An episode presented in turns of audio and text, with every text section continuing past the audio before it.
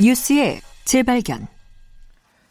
뉴스 속 숨어있는 이면을 뒤집어보고 되짚어보는 뉴스의 재발견. 미디어 오늘 이정환 대표 나와 있습니다. 안녕하세요. 네, 안녕하십니까. 앞에 우현식 의원과 잠깐 어, 문재인 대통령 기업인 만남 네 얘기를 나눠봤는데 이정환 대표와 조금 더 깊이 있게 얘기를 나눠봐야 될 것 같아요. 네. 일단 어, 기업인들 만나서 어떤 얘기를 했는지 간단하게 정리를 해주시죠. 네, 뭐 특별한 형식 없이 질문 답변을 주고받는 타운홀 미팅, 미팅 방식으로 진행이 됐습니다. 네. 일자리 문제에 특별한 관심을 가져달라라고 당부했는데요. 네. 이게 사실 많이 보던 모습이죠. 과거 모든 대통령들이 경제가 안 좋아진다 싶으면 재벌 총수들을 불러서 이 투자를 늘려달라고 당, 부탁을 하곤 했습니다. 조금 구태의연한 느낌도 있어요. 네, 내용을 좀 살펴볼게요. 자, 기업들이 비판 지점 중에 아까 이제 우현식 의원한테도 그런 질문을 했는데 네네. 대통령이 부탁한다고 그렇습니다. 투자를 하는 게 아니지 않습니까 원래? 네네. 이 과거 사례도 보면 이 보통 이렇게 만나고 나면 다음 날 뭐 기업들이 투자 보따리를 푼다 이런 기사가 쏟아졌는데요. 그렇죠. 이 오늘 내일 중에 어떤 발표가 있을지 또 지켜봐야 되겠습니다. 그런데 네. 지난해 8월 김동연 당시 경제부총리가 이재용 삼성 부회장을 만났죠. 네. 그랬더니 어, 향후 3년 동안 180조 원을 투자하겠다. 음. 그리고 4만 명을 채용하겠다라고 발표를 하기도 했는데요. 네. 그 다음 날 신문 일면에 그 삼성 투자 확대 소식이 쫙 깔렸었습니다. 이게 항상 반복되는 루틴 같은데 네네. 자, 180조 1년 네. 따지면은 3분의 1이니까 60조. 네네. 이게 큰 건가요, 진짜로? 그러니까 삼성이 그 지난 3년 동안 2015년부터 17년까지 150조를 투자했기 때문에 이 30조가 늘어난 거죠. 1년에 네. 10조 정도 늘어난 거라서 원래 하던 투자를 약간 늘리는 정도라고 할수 음, 있겠습니다. 파격적으로 네. 늘어났다고 보기 어렵고요. 네. 3년 동안 4만 명을 늘리겠다라고 했는데 그것도 삼성이 원래 해마다 3, 9천 명 정도 채용을 하기 때문에 네. 그리고 삼성전자 서비스 직접 고용이 8천 명 포함된 것이기 때문에 연간 2천 명 정도 늘어난 거라고 볼 수 있습니다. 네. 그러니까 늘어나긴 늘어난 건데 뭐 파격적으로 늘렸다라고 보기는 어려운 거고요. 네. 실제로 이 약속이 지켜졌는지도 사실 확인하기 쉽지 않습니다. 투자 계획이라는 게 집계가 안 되기도 하고 기준도 모호해서 선언 이상의 의미가 없다라고 볼 수도 있겠습니다. 예. 이게 어 실제로 투자 약속이야 뭐 말로 하는 거니까 쉬운데 네네. 예전의 경험을 보면은 예. 이런 자리에서 했던 약속들이 지켜졌나요? 어떻습니까? 노무현 전 대통령은 당선되자마자 재벌 개혁을 하겠다라고 약간 윽박지르듯이 투자 투자를 당부를 했고요.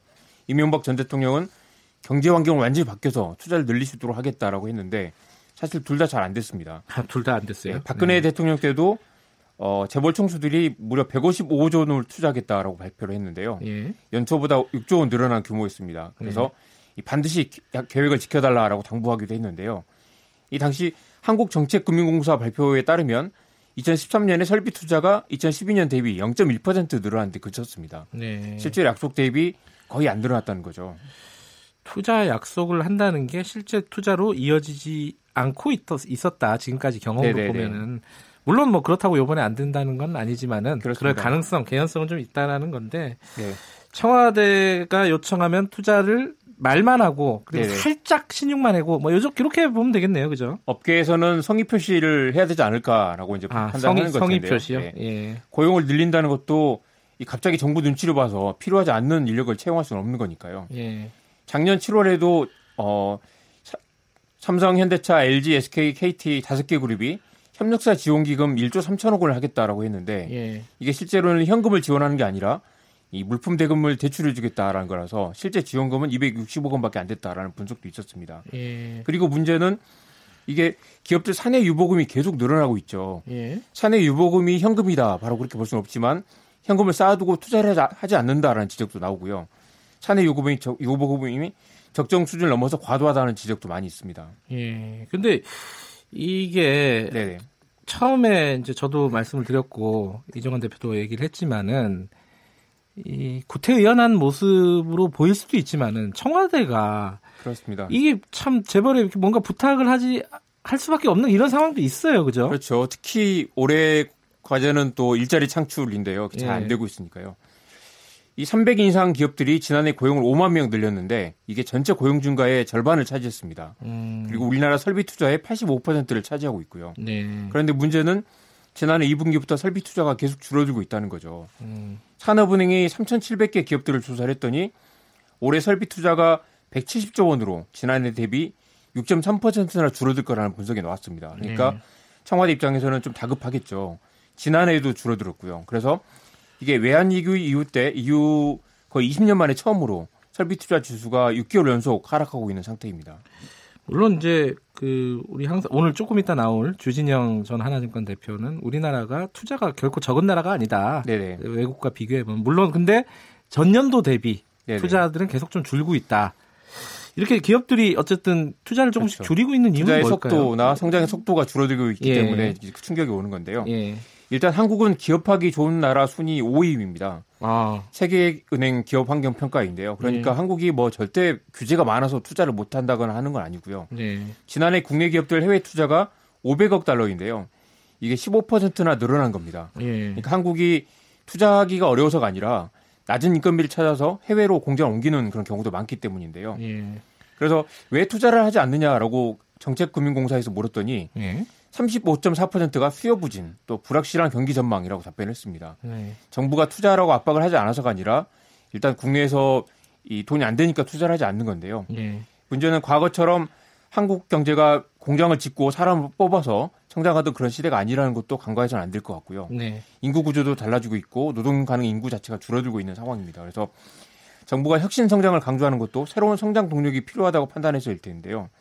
빅데이터, 인공지능, 바이오 등 이른바 4차, 4차 산업혁명이 갈수록 노동력을 덜 필요로 하는 그런 산업으로 가고 있죠. 어제도 마찬가지였지만 이런 자리에서는 항상 네네. 규제를 완화해달라. 이게 이제 거의 반복되는 얘기인데 네네. 이게 어떻습니까? 실제로 규제가 우리는 어때요? 앞서, 앞서 말씀드렸듯이 한국이 뭐 규제가 많은 나라라고 볼 수는 없고요. 오히려 예. 기업하기 좋은 나라 순위는 어, 이명박 박근혜 정권 때 굉장히 올라가 있는 상황입니다. 그래서 예. 어제 모임에서도 어, 규제 완화를 계속 당부를 했는데요. 예. 뭐 최저임금 인상 52시간 근무가 기업들에게 부담이 된다는 얘기도 나왔고 현대차는 수, 소차 규제 완화를 요구했고요. 예. SK는 사회적 경제를 혁신산업, 혁신 산업 동력으로 삼아달라라고 지원을 당부를 했는데요. 예. 과거에도 뭐 출자 총액 제한, 뭐 규제 완화, 감세 등등의 당근을 걸었는데 이런 것들이 실제로 어, 투자를 늘리기보다는 오히려 투자가 줄어들거나 기업 이윤만 늘어나고 사내 유보금을 늘리는 그런 결과를 이어졌습니다. 그래서 단순히 이렇게 규제를 완화한다고 해서 일자리가 늘어나는 그런 선순환 구조가 이루어지지 않고 있다는 거죠. 어제 좀 약간 어, 이채로운 장면 중에 하나는 이재용 부회장이 네. 청와대 첫 방문을 했다라는 네네. 거죠. 그런데 네. 지금 집행유예 기간이라서 좀 논란이 있죠. 그렇습니다. 재벌에게 고용 등을 우존하는 거 아니냐라는 부정적인 음. 시각도 많고요. 네. 어, 삼성이 공장이나 연구소를 만든다면 언제든지 넘어가겠다라고 말했는데 그런 것도 사실 좋지 않은 시그널을 줄 수 있을 것 같습니다. 알겠습니다. 오늘 여기까지 듣겠습니다. 고맙습니다. 네. 미디어 오늘 이정환 대표였습니다. 3부에서는요, 주진영 하나투자증권 전 대표와 함께 경제 직설 마련돼 있고요. 유기견 소재 애니메이션이죠. 언더독의 오성윤 감독도 만나보도록 하겠습니다. 어, 김경래 최강수사 잠시 후 3부에서 뵙고요. 일부 지역국에서는 해당 지역 방송을 보내드립니다.